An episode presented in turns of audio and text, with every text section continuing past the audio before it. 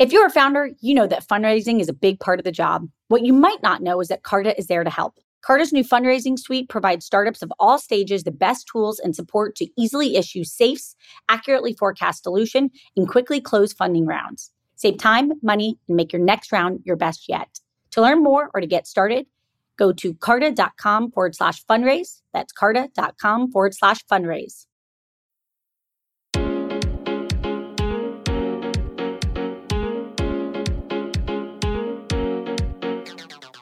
Welcome to Inc.'s The Founders Project with Alexa von Tobel. I'm Alexa, the founder of LearnVest, author of New York Times bestselling book, Financially Fearless, and second book, Financially Forward. I'm also the founder and managing partner of Inspired Capital, a venture firm focused on the entrepreneurs of the future. Each week, we sit down with a top founder to share their story of guts, inspiration, and drive. Hi, everyone. I'm your host, Alexa von Tobel, and this week, I'm excited for you to meet Eugenio Pace, previously co-founder and CEO of Auth0, a leading identity management platform that is loved by developers and trusted by global enterprises. Eugenio co-founded Auth0 in early 2013 and scaled the company into a trusted global brand that secures the world's identities so innovators can innovate. In 2021, Auth0 was acquired by Okta in a $6.5 billion deal. Today, Eugenio is the president of customer identity at Okta. Pace has spent his entire professional career easing the developer journey by creating industry-standard tools, content, and services for cloud-based computing, mobility, and identity. Prior to Auth0, he spent more than a decade at Microsoft and has co-authored several books on cloud computing and identity management. Pace holds a master's degree in computer science and degree in electrical engineering. And with that, let's welcome Eugenio. Hi, Eugenio. Happy to have you. First things first, what's Auth0 in your own words? Auth0 is a service that we provide to developers to authenticate unauthorized users to their applications. It's in essence the front door to any app. So anytime you go to an application, whether it's a website or a mobile app, and you log in into the app, you typically enter username and password, or you log in with Facebook, or nowadays you can log in with your face too, or with your finger. There's a process behind the scenes that validates that you are who you say you are. Where did you come up with the idea? Where was the inspiration from? Walk us through that, Eugenio. Yeah, it was actually quite, I would say, serendipity, how I ended up working in this space. Before Auth0, I was working for Microsoft, and I was always in the developer space. So my job there was to help developers build the best solutions possible, solutions that scale, solutions that were, good architecture, good design, secure applications as well. And so around 2009, Microsoft was working on what eventually became Microsoft Azure, which is their cloud computing platform. And my job was to find anything that would stand in the way of developers moving applications to the cloud or building applications in the cloud. And the very first obstacle that I found was identity and access management. And so starting researching that, my team ended up publishing a little book, which I have here next to me. And this little book became quite a success. This was in 2009, 2011. We wrote a second edition of the same book, and it was double the size. So there was more things that we have to cover. And that was kind of like the epiphany because, I figured we could just solve the problem, with a service. And that's how it started. From the start, Auth0 really focused on developers. Why did you decide to focus there? And how did that help Auth0 succeed? Well, part of the focus is just really my background. I'm a developer myself, and I just realized that identity and access management was not really something that was addressed from a developer point of view. So it's something really universal. There's no application in the world, no software application in the world that doesn't need authentication. But it was a gap. There was a gap for the engineering side. So it was kind of like an infrastructure thing, but nothing on the developer side. And so we say nobody's doing this for developers in the authentication space. We believed that it was possible to build a business around a persona that typically is overlooked in terms of enterprise sales. You know, you've scaled Auth0 to over 9,000 enterprise customers and growing.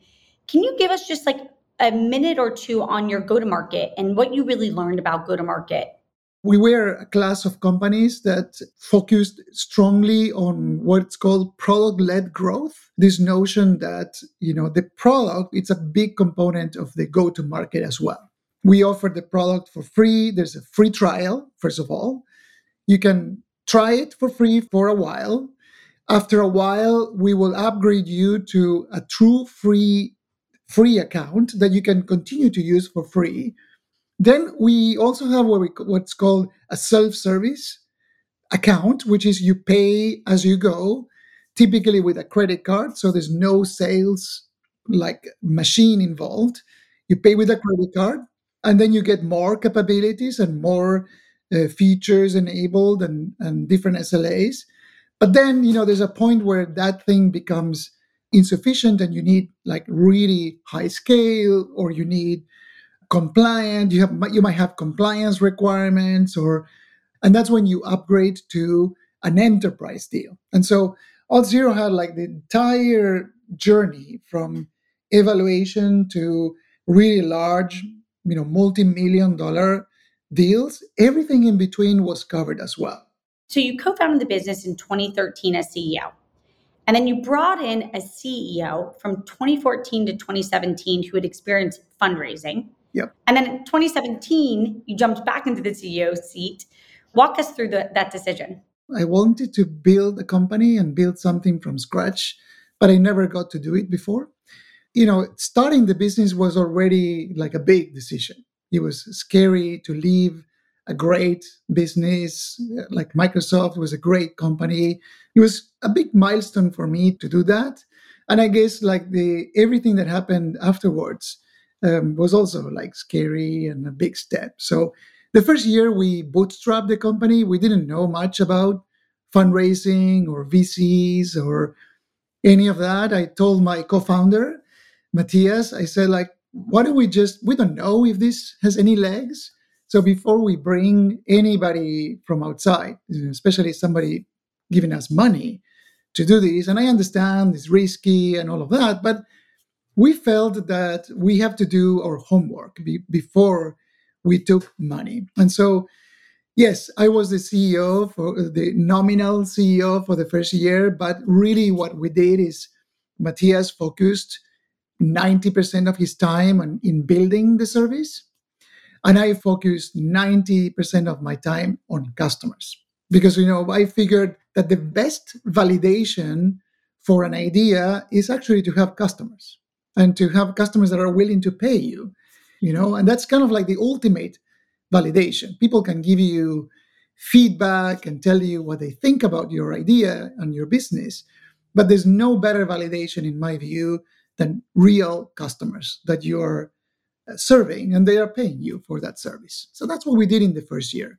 At the end of the first year, it was clear that we were doing something valuable and that we were onto something here.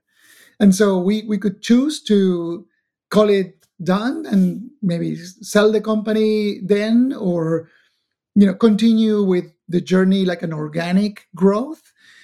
Or because it was a big opportunity, we clearly saw a big market that we were after. We could take the path of scaling the company, and for scale, we needed fuel, and that fuel is dollars. And so we needed investors. I had no experience in fundraising. I had no experience in any of that. And I figured a good path forward was to bring somebody who did have the experience. And in fact, if anything, that's been my MO, generally speaking. It's every time I find things that I'm not good at and that I don't enjoy doing, frankly, I try to build the best team possible. And so that's what I did. I brought in somebody I knew who was great and who really brought in like a lot of expertise, being an investor himself, you know, in previous lives and working in corporate development. So he knew the community and how it's done and what is a good deal, what is a bad deal, what's a a reputable investor, what to look in investors. And that was the focus of the company in that period of time, 2014 to 2017. Of course, now building a company is way more than just fundraising. And by 2017, the board and I and others, we decided that it was probably time for us to change the leadership in the company and bring some different expertise.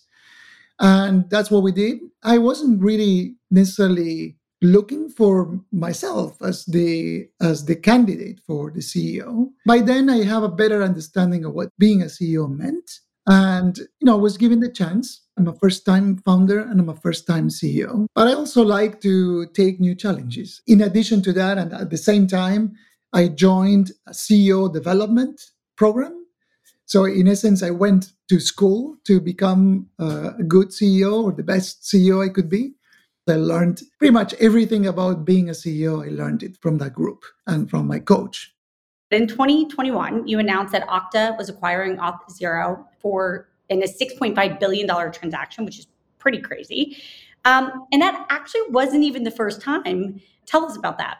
I was in contact with Todd McKinnon. That's Okta's co-founder and CEO. And so I got a call. He introduced himself, and I didn't know him from before that. He told me a little bit about his vision and what he was building. And there were a lot of similarities and differences too, right? So we were in the same domain, in the same problem space, but we were not going after that problem space from the same perspective. We were coming from different perspectives. For example, we were looking at developers and how developers experience identity. They were primarily focused on the IT teams in companies and what they experience in identity and access management. So same problem, but very different users, very different buyers as well. So, and in essence, it was very early for us. Imagine 2013, no investors. We were like 10 people maybe at that time, a couple customers, some traction, but very early on. I liked my conversation. I enjoyed my conversation with him. He said, maybe we should be working together. And I said, yeah, maybe, but look, I really wanted to build a company. And now it's if we did this, I feel that we have not really fully validated what we're doing. And we haven't really gone enough into proving our hypotheses or anything. So I would like to take this further, maybe have a conversation later on. I got to know Todd over years. Keeping that relationship over almost 10 years was really fundamental, I think, to our success today. And so in 2021, when the opportunity came again and we had the conversation and the discussion, we were ready in a way. Everything was kind of aligned, joining forces. Mergers and acquisitions are really complicated and everything can go wrong. There's the odds are against you, really. Somebody told me, 8 out of 10 acquisitions fail. 1 out of 10, it's okay. And 1 out of 10, it's a home run. Those are pretty against you. But the one that it's 1 out of 10, that it's a home run, it's so good that it's the opportunity of trying. And so I look at this acquisition for what it meant strategically, and I'm going for that home run that we could do together, but not underestimating the complexities of bringing two organizations together. If it wasn't for Todd and I, our relationship and how we knew each other and how we got to know our businesses better, in terms of culture, in terms of mission and what drives us. And it would have been way more difficult. So sitting here today, you're now the president of customer identity at Okta. Tell us about where you think the category is headed over the next decade. What are your predictions? Well, the best way of predicting the future is building it, isn't it? So we are building it. First of all, there's this realization that identity and access management continues to be like a universal problem. Everybody needs identity. Everybody needs to know who is a real user and who isn't a real user. I like that of our business. And so that's the universality of what we're doing. If you think about it from that perspective, pretty much every human on the planet, it's a potential user of our technology because everybody needs technology in one way or another. You know, digital, it's more and more present in our lives. There's a software component in it. There's a digital component in it. And what binds us all together, it's identity and access management. So I see a future in which identity is central because, you know, it's us. There's no difference between identity and who we are. And right now, some of these, like, perspectives, you know, I'm an employee of Okta. I'm a citizen of the US. I'm a member of this, you know, gym, are somewhat perspectives or facets on an individual. But I'm the same me in all those components. Depending on what I'm doing, my identity might surface in different ways. I might need different information. It's universal, it's not going to go away, and it's not going to get easier because not only technology surrounds us, but also, unfortunately, the more things we do digitally, the more attractive it is for bad agents to try to break into those systems and steal our information or use that information to steal some other valuable things. And so our work has those two components, the security angle, but also the experience angle, the angle of how do we make systems more robust, more secure, without being a pain to use. So our goal is to make identity go away, to be something that it's behind the scenes, looking after you, always protecting you, and always be on the highest levels of protection without being an annoyance. What's the hardest part of realizing that vision? Can you give us a sense, maybe technically, or what's the hardest lift of the build to do that? Some people have asked me, not anymore, but they used to ask me, really? Authentication? Username and passwords? That's what you do? That's a solved problem. How hard could it be? Very hard. Because, you know, even in the simplest, more primitive form, which is a username and a password, once you start asking questions, it becomes a pretty complicated problem. How do you store passwords? Well, you don't store passwords. You store hashes of passwords. Okay, why? Well, because if somebody breaks into your system and they have passwords, then you have all the passwords in clear text. Which algorithm do you use to hash them? And there's like 20 options there. How do you know which one to use?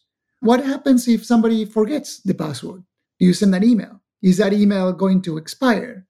How long is the expiration? All of a sudden, a problem that was a window with two text boxes and a button becomes a big, big problem. Nowadays, it becomes even more complicated because username and password is not a great way of authenticating users. It's the way we've been doing that forever. It has not changed in half a century. We put the blame on our users. Like, we blame people for reusing passwords across multiple systems. Yeah, because it's difficult to remember. We're not designed to remember complicated passwords. So now we live in a world where there's no one computer that you deal with. No, we deal with hundreds of systems, each one with different security profiles. But all that adds complexity to the implementation. And not only that, technology is agnostic of the purpose it's being used for. So you can use technology for great things and for good things. You can also use the same great technology for bad things. And so it not only becomes more complicated from a context on how people authenticate, it also becomes more difficult to defend against. And that's what makes it really, really difficult. You know, our biggest competitor is the install base. Is like 50 years of legacy and home-built systems that maybe were okay 40 years ago, but they're not okay nowadays anymore. That's what we need to replace and modernize. Can you just quickly give us a tip or two that we should all be implementing just to be safer online? Do not remember passwords. just use a password manager. There's many out there that are, you know, pretty decent, and they generate complicated passwords for you. It's one place. Never reuse a password across multiple sites. That's essentially what a password manager allow you to do, is prevent that from happening or make that not a necessity.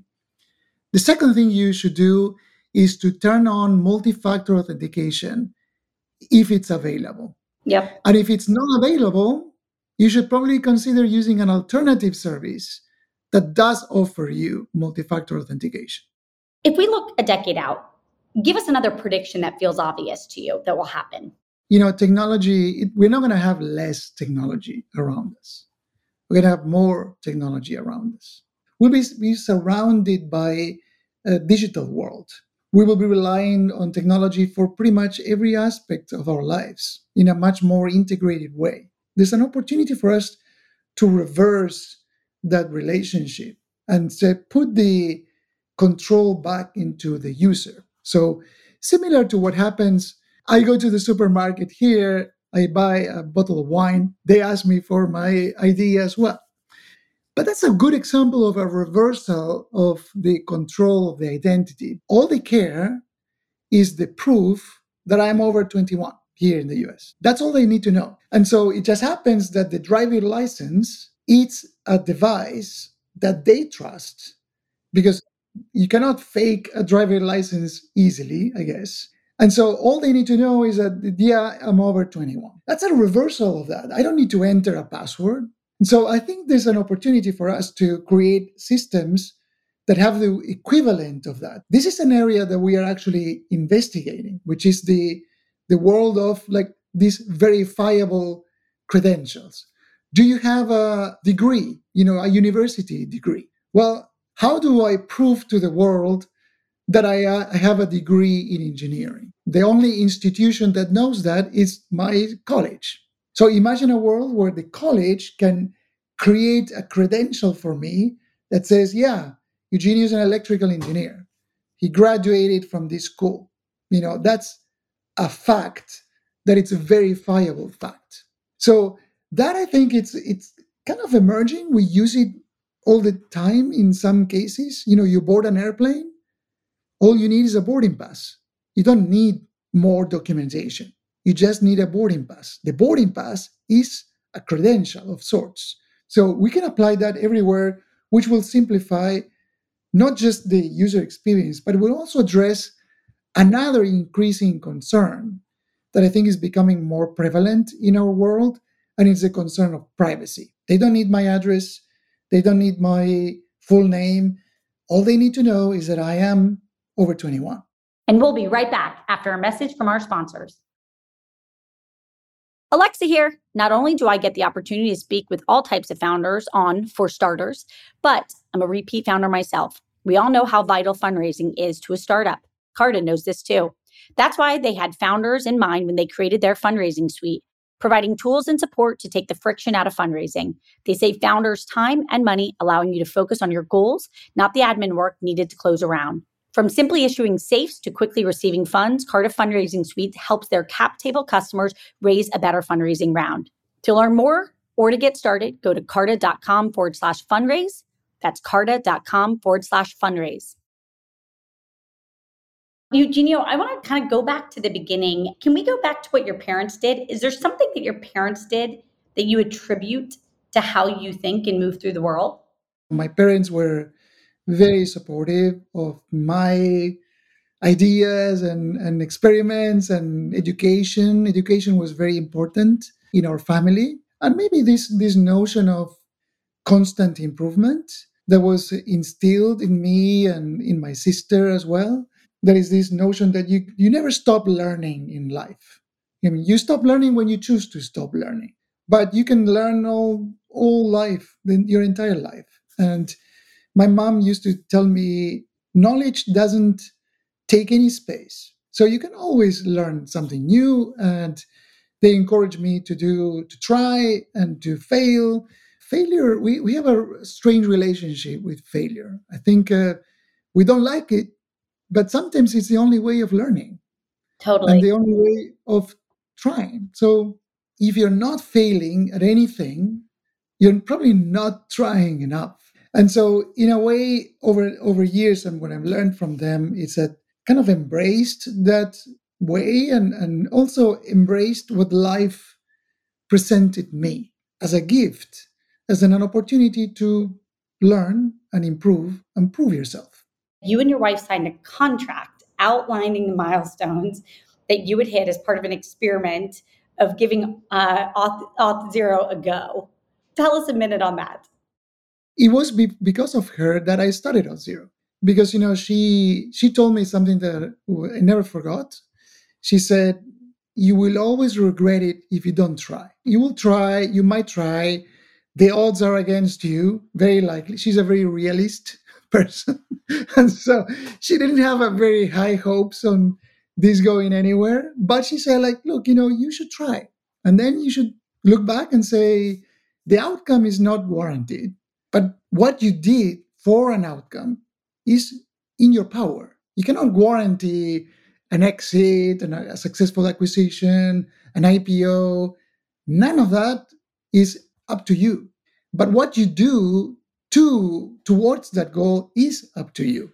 By the way, I'm going to give you some guardrails. She wrote the contract, and it was written in a piece of paper, and it had 5 statements in it, and we signed the deal, and there was a clause that says, if none of this happens, then, you tried, you go back and, reapply to Microsoft or do something else. So we signed the deal. And you know what? I kept that paper on my desk for the entire year next to me as a constant reminder that I couldn't waste any time. I had 1 year to prove this. And maybe psychologically focused me on, the important things. And, I thank her for that. There's countless other things that she's done for me. I want to quickly end on a quick fire round. I'm going to just ask some questions. And I just want to know the first thing that comes to your head. Through all the stress of building a business, what's the thing that keeps you stable? I put a lot of effort in living a balanced life.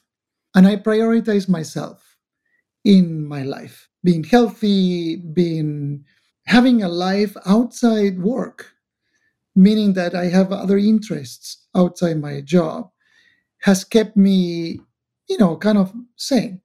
The usual things, family and our sons, my wife, of course, but I have other interests, which I prioritize. So, I go to the gym, I read a lot, I study. My calendar has slots for things that are my time. What is your favorite interview question that you like to ask somebody? So I always like to ask people about their hobbies.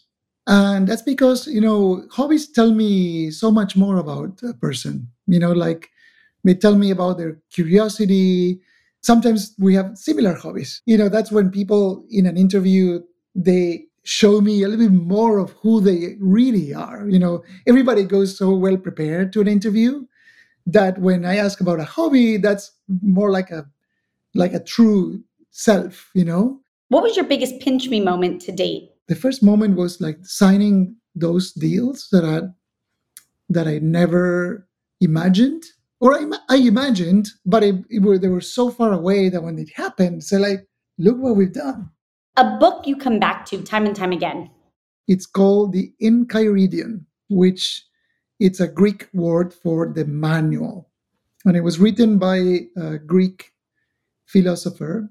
It's a philosophy book. So it's a book with recipes for life. My absolute last question is, outside of your own category, what is one other category of innovation that you are excited about? How AI and machines can transform the world that we live in. I don't know how exactly it will evolve. I still write applications as a side activity just to stay fit with technology. And so I wrote a very simple application as an assistant. For me, clearly English is not my first language. Sometimes I need a little bit help. And so I wrote an assistant that it's essentially using the APIs that are now available from companies like OpenAI to essentially edit what I wrote. And I'm amazed at how precise and so much better. They became so much better than where they were like years ago. And so I think we're going to see these as a component of our applications. I don't think it's going to take over the world or any of the crazy, more extreme, paranoid views of machines taking on the world. I see it as a massive opportunity to get more things done and lowering the bar of entry of knowledge for everybody. Eugenio, this has been absolutely delightful. For everybody out there, if you haven't checked out Okta, please do. Auth0 is an incredible tool. And Eugenio, you've inspired us so much just by listening to this. There's just so much wisdom in your mind. And also what's clear to me is like, this is in many ways chapter 1 for you. And it's so clear to me that you have a big future still ahead of you, which is amazing. And at some point I want to get to meet your wife. Everybody out there, thank you so much for tuning in. You can catch me next week for the Founders Project with Alexa von Tobel. And Eugenio, we're rooting for you. Thank you so much. Thank you, Alexa.